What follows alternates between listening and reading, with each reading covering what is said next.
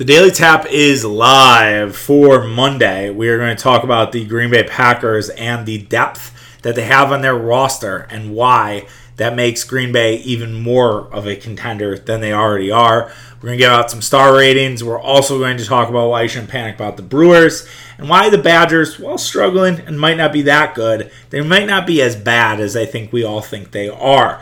But we're going to start with the Packers in this loaded show. The depth is the highlight here as the Green Bay Packers beat the Pittsburgh Steelers 27 to 17. Aaron Rodgers had a quote that said, If you were going to tell me that we would win three games without having Elgton Jenkins or David Bakhtiari, I would be ecstatic. Those are two of Rodgers' all pros that are on his offensive unit.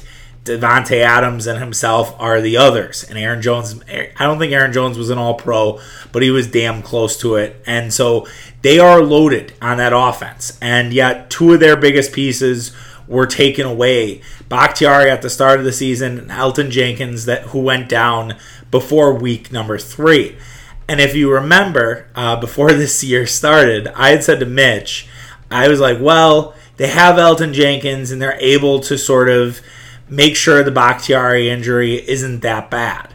But if they lose Elgton Jenkins, then we might be dealing with a problem. And I think a lot of us were nervous heading into that San Francisco game saying, how are they going to stop Nick Bosa without Elgton Jenkins? Like, this is going to be a real issue. And the first possession with Josh Nijman, we were like, wow, this is going to get really bad. And then it didn't.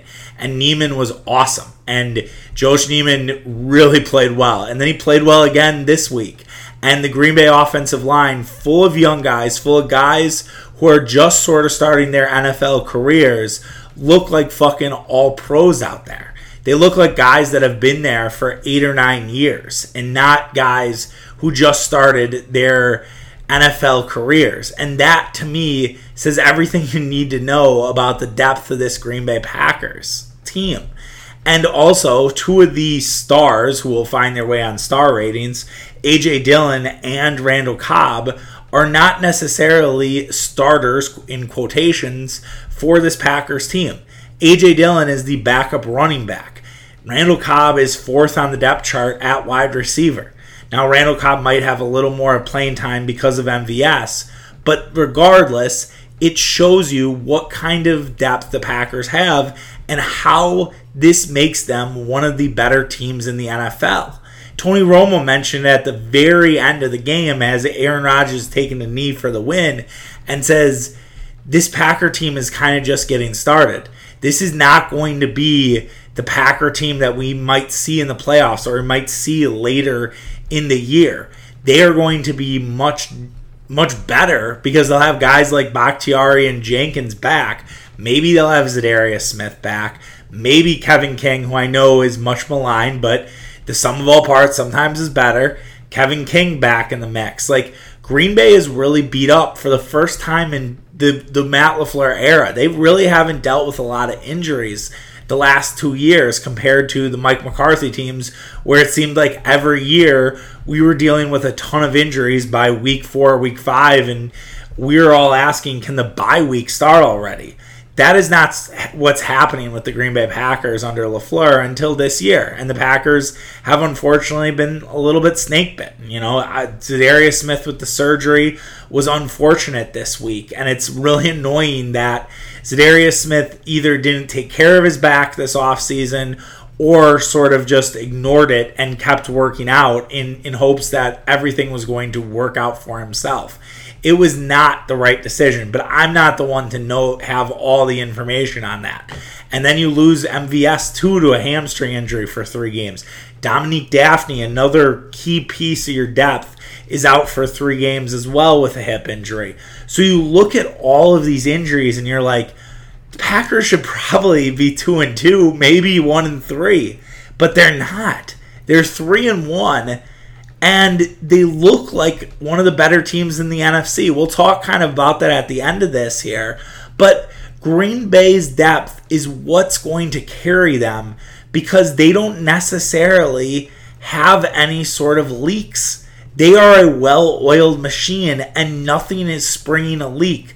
They are not like the Titanic, where all of a sudden, if they get hit with some sort of injury, it's going to all fall apart. I mean, look at the team without Jaire Alexander in the later latter stages of the fourth quarter. We all freaked out when Jaire got hurt, got carted off. Now it's a sprained AC joint. That might be something that Jaire Alexander can play through. It also might be worth keeping him on the bench. But before we talk about that, let's just talk about the fact that Green Bay didn't allow much from Big Ben. Eric Stokes, Gene Charles, Chandon Sullivan. I, don't know if we saw a little Henry Black action in there too. They did really well, but and also the safeties, Savage and Amos.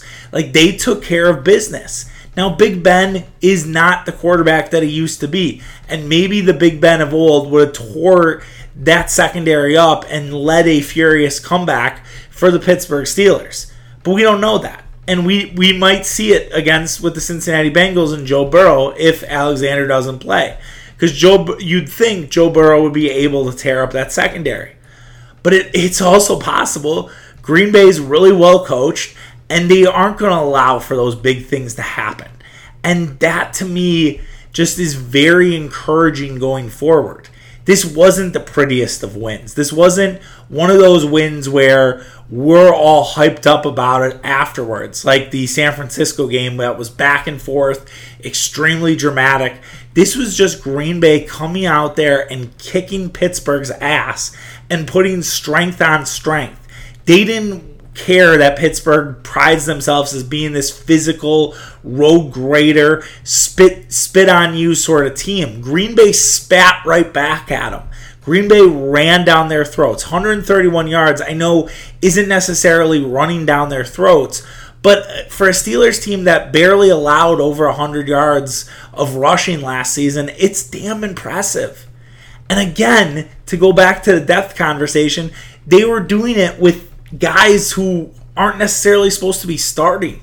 It wasn't like David Bakhtiari and Elgton Jenkins were pushing dudes around.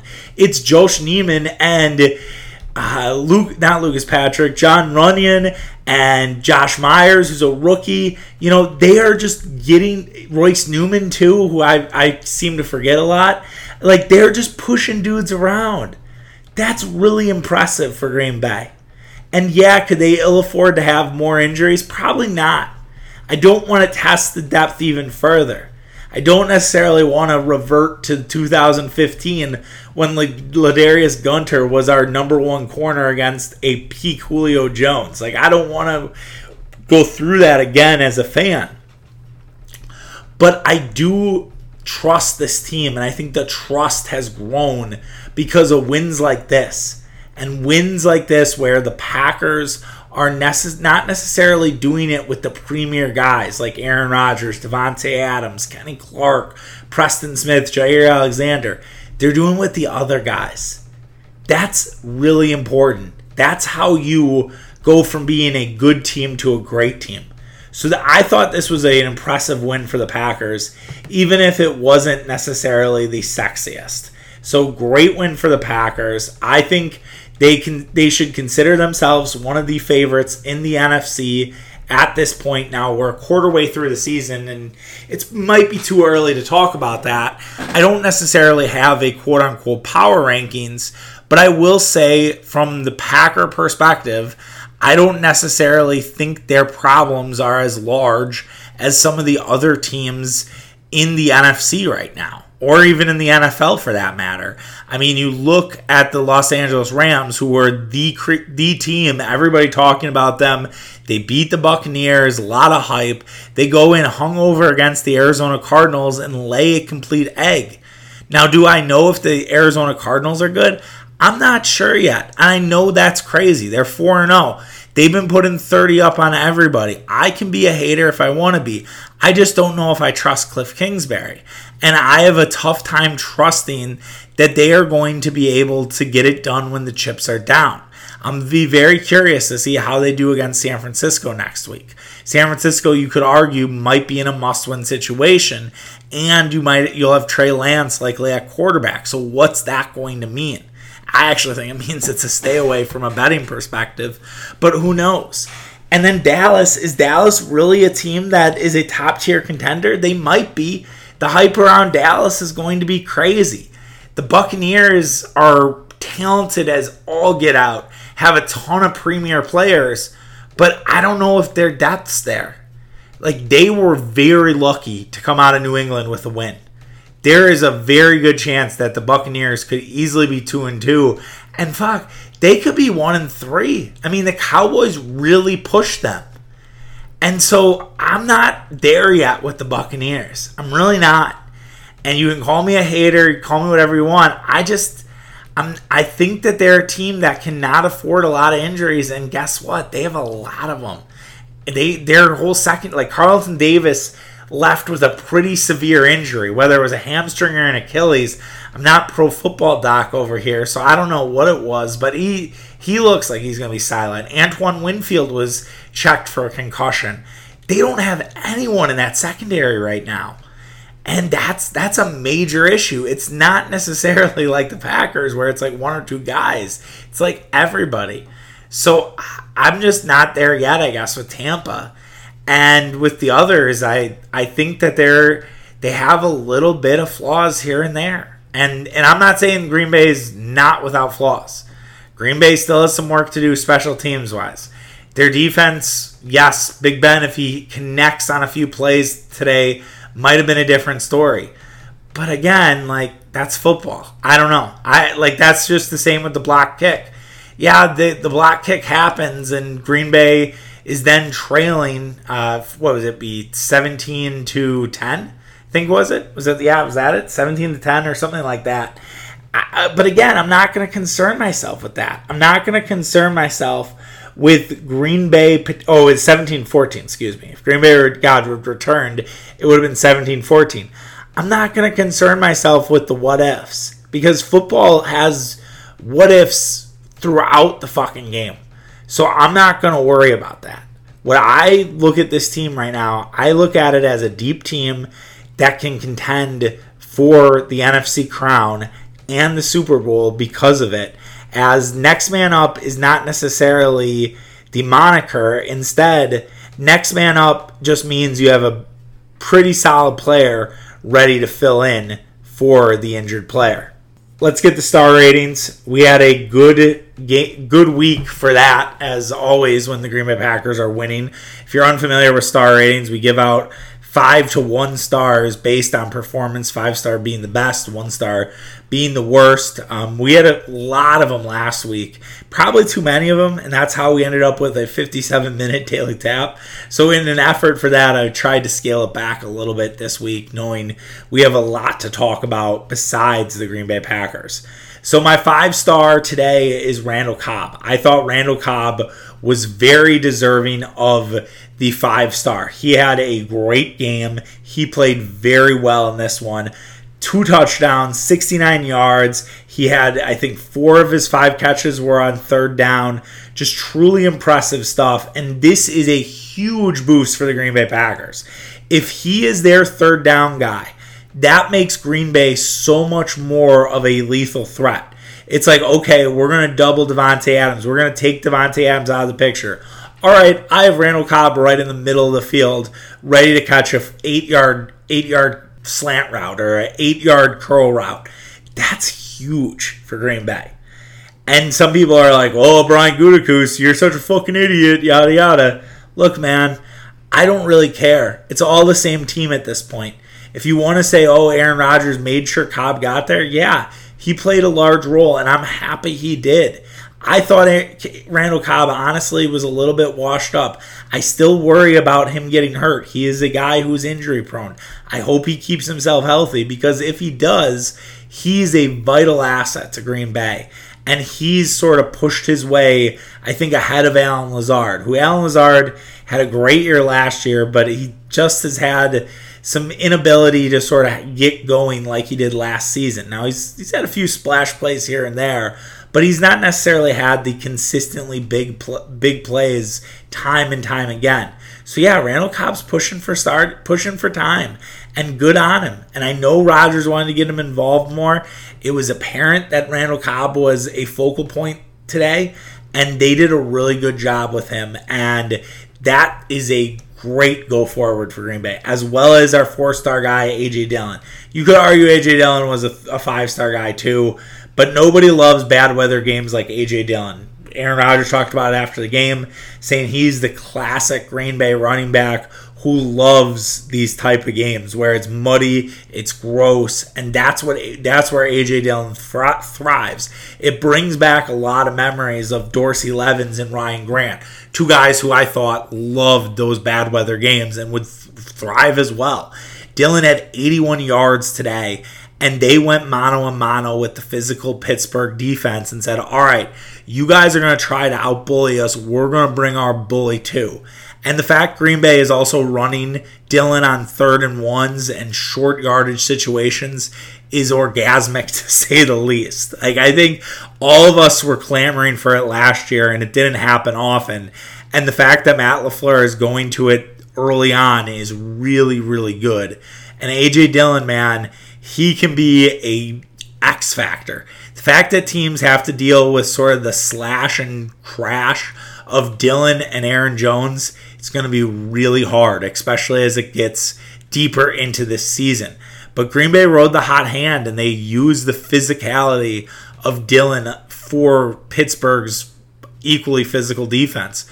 So I expect you're going to have a couple more AJ Dillon games like this. Don't be surprised if they use Dillon again against Chicago I know Washington's defense isn't as good as we thought they were, but maybe a little bit against Washington and others where they sh- sort of show that physicality and then they bring Dillon through. I love it. I absolutely love that.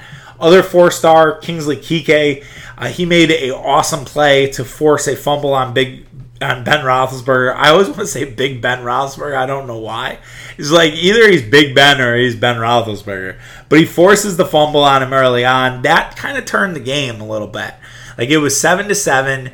Green Bay just had a long drive. Pittsburgh's, you know, how do they respond? They have the ball back, and then all of a sudden, Keke sort of wrecks shit, gets gets the fumble. Kenny Clark recovers, and then Green Bay scores right away, and it's all of a sudden 14 to 7, and the Packers really never lose that lead. And Keke played really well today, and that's going to be needed going forward. You had a good game from Tyler Lancaster last week. Now Lancaster ended up going on the COVID IL. I'm not sure if or IL, excuse me, IR. Um, you know, IL, IR, whatever. Um, and Lan- I'm not sure if Lancaster was a vaccination thing or he just had COVID, whatever. But he shined in week three, and now you have Keke coming through in week four. That is really important for Green Bay. They their defensive line looked like absolute garbage the first two weeks of the year, and now you're finally starting to see some splash plays from guys that are not named Kenny Clark. Three stars again to my guy Rashan Gary. Really same story to last week where he kind of comes on late. And it, it was really important for the Packers. Now I think because Gary is a relentless motor, he wears dudes down. He gets guys sort of in a position where by the end of it, he's going to be making a play or two late, like the splash play made where he basically sacked not only the quarterback but the offensive tackle as well. It was a really good play for Gary, but I just need a little more early on. He was a ghost for a good part of that first half and then kind of started to come on strong late. It's cool that it came on strong late, but I need it more consistent. You need to just be there all the time. Like I feel like guys like Myles Garrett, TJ Watt, for example, Chandler Jones, are always in the quarterback's kitchen from start to finish. I just need a little more consistency from Rashan Gary. And I know that was kind of his bugaboo heading out of college. I just I just need more. I need a little bit more from Rashan Gary, and that's what I'm asking for, and that's why I have him at the three star. Another three star handing off to Aaron Rodgers. I don't think entirely too much was asked of Aaron Rodgers. I think he ended up throwing for 248. He got one touchdown, which puts him at 420 for his career. I think everybody will make some jokes about that, especially with his hippie hair that he has going on right now.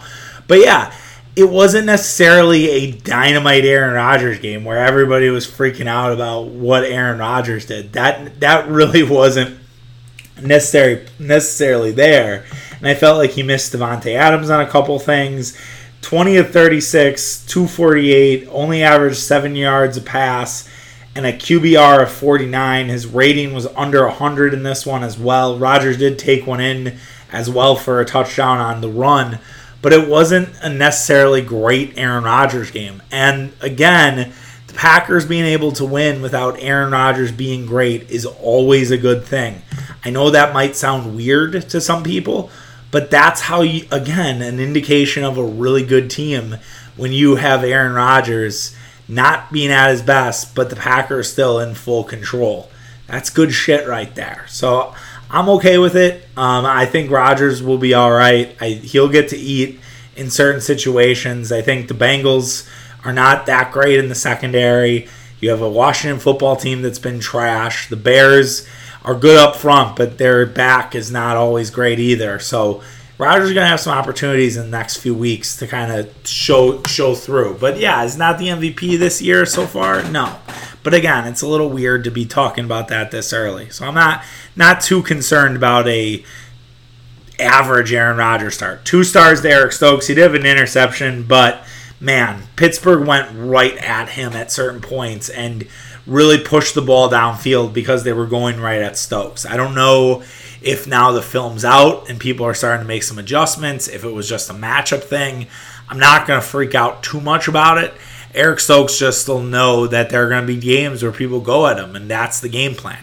Matt Canada's game plan was to go at Eric Stokes, and Eric Stokes, if Big Ben connected a little bit, he would have been in some real trouble. And thankfully for him, he didn't. And Eric Stokes can look at it and say, "Thank God." and and also he had the interception, which was great. But yeah, I, I just need a little more from Eric Stokes um, than he was showing in this one. But again, another one like Rodgers where I'm not going to freak out about it because it's a situation where it's a young cornerback playing in only really his fourth game, his second start. There's no reason for us to be panicking about Eric Stokes. He's playing good. He's just it wasn't the greatest of games for him. One star, the field goal unit, man, they're going to get blocked soon, and it's going to really fucking suck. And, and hopefully a game won't hinge on that. Hopefully a game won't come down to Green Bay needing a field goal, and then the left side is just completely exposed. Because Pittsburgh blocked it and returned that, which probably should have been called. It was 17 to 14, and who knows where the game goes. I still think the Packers win. But yeah, you can't have that. And I think it really comes down to Robert Tonyan. Robert Tonyan doesn't want to be out there. And whether it's because he's a starter, whether it's because he doesn't want to block, he does not want to be out there on field goal. And I know it's probably a lot to ask Big Dog to be on special teams. He's old. He's like, I'm too fucking old to play special teams. I get it, but Matthew Slater does it, so I don't know. Maybe he should too. And I think that's Dominique Dafney's role usually on the outside. They're going to have to find somebody else. And I don't know who it's going to be, but it, it can't be Robert Tonyan because he doesn't want to be out there. And so they need to either work with Tonyan on how to be better or look at somebody else on that corner. I'll be interested to see if Maurice Drayton meets with the media this week and if they talk about any sort of changes on that field goal unit because it feels like you need one. And that was my one star for the Packer Steeler game, but all in all, a really good win for Green Bay. And it's on to Cincinnati in a non ironic way because literally it is on to Cincinnati. Time to cure some horrors that have happened in that stadium. It's not been a not been a friendly place uh, for Green Bay in their limited time when they've played the Bengals. All right, let's move on to baseball. Let's talk about the Milwaukee Brewers. The playoffs are here. We will be first game of the NLDS against the Atlanta Braves on Friday.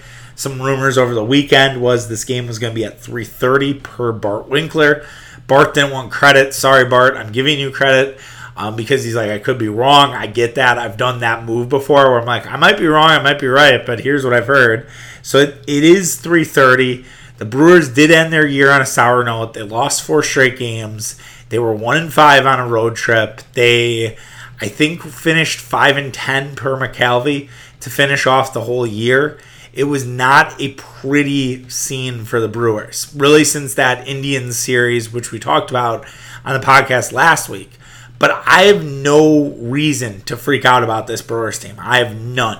Because I just think their motivation wasn't there. That's not what they were necessarily looking at doing to finish out the year. And it's going to be an all time version of what wins out motivation or, or I'm sorry, momentum or overall team play. Because what the Brewers have done as a team this season outweighs the quote unquote momentum to finish off the year. Yes, Atlanta has won 12 of their last 14 games, but Atlanta had to keep winning because they had a division title to win. I think it's ignorant to assume that the Brewers would have collapsed if they were in a pennant race with the, the St. Louis Cardinals, or if, say, they had a chance at the best record with the San Francisco Giants, that the Brewers wouldn't have tried to fight. But because the Brewers had literally nothing to play for, they were dormy halfway through the month of September. They focused on getting healthy, getting everybody in good spirits, checking out the guys who could or could not be postseason players versus trying to win every game. Yes, they want to win every game, but they they were basically experimenting and it became glorified spring training for the Brewers. And yes, they will get criticized to the end of the earth if they end up losing in like four games to the Braves or five. And they'll point to it and say, well, if they just would have sort of kept their sort of spirits and their momentum, nothing would have changed. I don't know why I'm using spirits. I apologize. But it's like, it, it basically is like that energy, I guess, is how I'm describing spirits. It's like that energy and that like sort of bravado and swagger that they had all season. It's not like that went away just because they started losing games. They just necessarily didn't have the importance of every fucking pitch. That it was like that in August and it was like that in July and June. The Brewers pulled away and the Brewers were stellar throughout those months. And why should we just damper it by saying, oh, they were terrible in September they're going to lose in the playoffs. I think that is a bad transitive property. I don't think that is anything we should use. If the Brewers, for example, were like like the White Sox are a team, and I, I mentioned the White Sox last week on this, is like the White Sox didn't have anything to fight for basically since the All Star break, and they were about a 500 team since the All Star break. That would worry me a little bit because that is an extended period of time. For the Brewers, it was like two weeks, and they weren't necessarily in a funk that they desperately needed to win. It's not like the Brewers blew the NL Central and now they're in a wild card game against the Dodgers. If that were the case, then yes, feel free to panic, feel free to go crazy. But the fact of the matter was, the Brewers had it wrapped up, and they know their roster better than you. Craig Counsell knows more than we do. David Stearns knows more than we do. Counsell and Stearns, whomever pushes that button, said we need to get our guys healthy and we're just going to take it easy the last few weeks of the season because we don't necessarily need these wins. Would it be nice to get to 100? Yes. Would it have been cool to break the franchise record for wins? Sure. Does it matter in the long run? Does that get you an extra like out so you make sure you get to the World Series? Fuck no. They all they're concerned about is the World Series. All they're concerned about is a deep postseason run. I believe this team is going to get off the mat. And I think they're going to have a great game one. I think the fan energy is going to be ridiculous. I'll be in the building for that. And I think it's it's going to you're going to see it shine through. You're going to see it pull through for the Brewers. And it's not going to be something where they look lifeless. I would be shocked if the Brewers come out flat in the first playoff game. Despite everything that's happened in the last few weeks, it's not a cause for concern. And if you're worried about it and you think that the Brewers are fucked, I don't know what to tell you, man. You you gotta you gotta have a little more confidence. They're going to play with a fire out of their ass. Just remember this when they were playing their opposition the last few weeks of the season, they played the Cardinals twice. Cardinals in both scenarios had something to play for, especially the first time they played where they got a four game sweep. They were on this crazy winning streak. They wanted to keep it going. They had to make sure that they secured the second playoff from the Cincinnati Reds. The Dodgers playing for the NL West until game 162. So they had everything in the world to play for. The Mets didn't. And so the, the one team they, they played that had nothing to play for was the New York Mets, and they swept their asses. So what does that tell you? It just tells you this the calendar was kind of funky to the Brewers. If the Brewers finished the year with the Arizona Diamondbacks, the Colorado Rockies, the Pittsburgh Pirates, the Chicago Cubs, do you really think the Brewers' record would have been like 5 and 10 down the stretch? Probably not. Because the Brewers at 75% should beat those teams. And they should be feeling good heading into the postseason. I understand it gives you a little bit of nervousness. But you got to trust Craig Counsell. And you got to trust that the Brewers know what they're doing here. And if it backfires, well, then it's a lesson learned, and then it's something that Craig Counsell will take with him in the following years to come. We'll just see. But I feel good about this Brewers team. I think they can beat the Braves. It's not going to be easy. I think sometimes there's been a lot of look ahead stuff that I I I didn't realize it until Mitch said it on the podcast last week. I just need everybody to calm down. Braves are a good team. I don't know if they're a good pitching team, but they can hit hit the fucking ball. They have a lot of guys who can do it. So the Brewers need to be on their best game, and hopefully they can come through with a major victory and advance to yet another NLCS. Lastly, let's wrap up today's show with the Wisconsin Badgers. The Wisconsin Badgers lost yet again. It's the same old story. They're 1 and 3 for the first time since 1990. And as I noted in the open, they're playing bad, but they might not be like one of the worst teams in the Big Ten. Okay, I think it's been a little dramatic for the for the Wisconsin Badgers that the sky is completely falling. I think it's bad for Wisconsin. I I think Graham Mertz, while he started to cook, and it's unfortunate he got hurt. I, I still think there are some questions there. But I don't necessarily think this Badger team isn't going to make a bowl game or going to be six and six. They've just played the hardest schedule in college football for the first four game four games of the season. No one else has played a harder schedule than the Wisconsin Badgers. And it's it makes sense, right? You play Penn State, Notre Dame, and Michigan. So how can we really judge the Badgers yet? If the Badgers go to Illinois next week and they lose to a mediocre Illinois team in the first matchup for Brett Bielema against the team he used to coach, then that then then we can start having the conversation of boy, they might really be bad. So I'm not I'm not ready to completely sell all of my Badger stock. I realize they won't make the playoff. I realize that maybe the best they can do is get win the Big 10 West again and then win the Big 10 title game and go to the Rose Bowl. I understand that's the best case scenario right now for Wisconsin. And sometimes I think fans get too wrapped up in the playoff where it's like, well, well, the playoff, this season's fucked. I don't know what else we're gonna cheer for. It's like that's just bad fan. I'm sorry. That's that's a bad way to fan. Because there's still positives. There's still things that can happen in the season that are good for the team and that can show promise and carry into the next year. If Wisconsin can beat Iowa in a couple weeks here, that's in Camp Randall and kind of be a spoiler now, Iowa plays Penn State this weekend in Iowa City. Uh, going to be an awesome game. It's going to be one of the best. I'm very excited for Penn State, Iowa.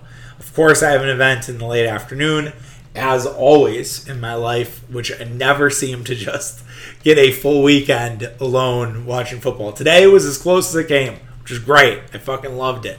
But Saturdays, man, I have not had a inter- uninterrupted Saturday in some time and I definitely need it. I think since week one.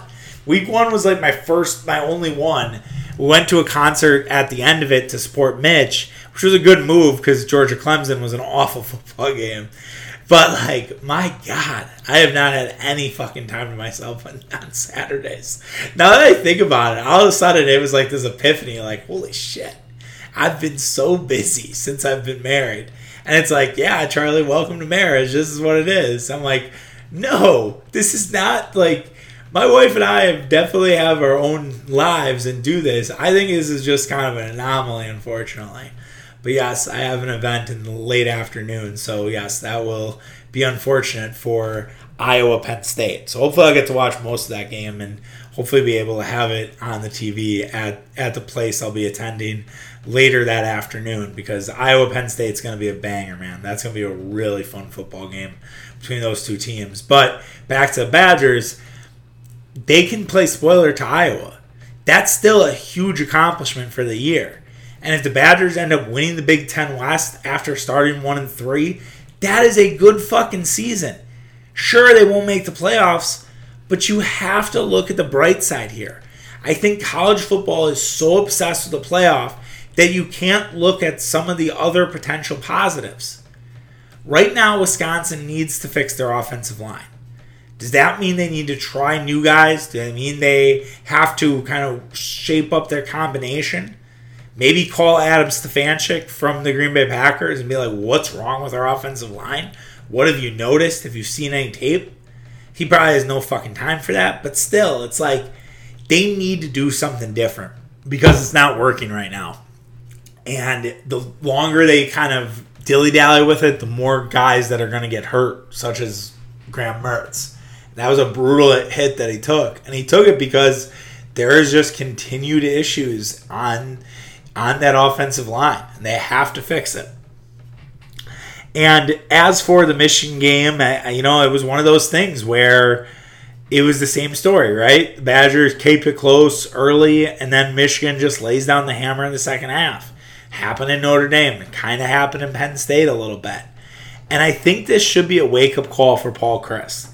Not necessarily in the sense of he needs to change his offense and he, he needs to adapt to 2021, maybe a little bit of that. But what I think this really comes down to is Paul Chryst brought in a bunch of high level recruits. Badgers started to have some legitimate, legitimately good recruiting classes the last couple of years. Now, is it just those guys are waiting in the wings and they're not necessarily at the level of some of the other guys? Or is it that he recruited dudes that maybe had better high school numbers than they should have? And they, maybe not coming from the big high school factories of Florida, Texas, Ohio, California, you name it, right? And maybe that's part of the problem. And maybe it's also that they're not relying on the transfer portal enough. Yes, they got Chez Mellusi, but they didn't get a lot of other dudes. And I know that's a big contention with Clemson. And sort of saying how Dabo has to do what Coach K did and adapt. And even though Coach K hate, hated the one and dones, the one and dones got Coach K a fucking NCAA title. So, what's that to say? You, you gotta you gotta play with what Alabama and what Georgia and what I'm trying to think of another example, but those are the two best examples of teams that are just exhausting all of their resources. The Badgers have to do the same. And maybe they can't get by with just recruiting Wisconsin guys and walk-ons. I know they're I know that's simplifying it way way more than it actually is. But it does seem like a little something has to change because you keep losing to ranked teams. This is the eighth loss to a ranked team in a row. You've now you're now one in three. You were the twelfth best team in the nation to start the year. You should at least beat one, and you beat none. So change has to happen. We'll see. Illinois is a nice get right spot, but it's on the road. And last time they were at Illinois, they were what a 27 point favorite and they lost. So we'll see. Hopefully, hopefully it's not history does not repeat itself for the Badgers. All right, that does it for today's show. Back tomorrow, likely a daily tap, but I will preface tapping the keg will move this week um, because the NL wildcard is that Wednesday night. Probably would make no sense for Mission Eye to tape that night. So either we'll do Thursday or we'll do before the baseball playoffs. We'll preview the baseball playoffs on that one um, when we'll talk about Packers Bengals on our other shows with Daily Tap and Should I Bet My Team and everything else. So, looking forward to another great week with y'all. I can't believe we're in October. It's crazy. October baseball's here. Basketball will shortly be on its way. And football is rocking and fucking rolling. All right. Take care, guys. Have a great day. We'll be back tomorrow. See you. Bye.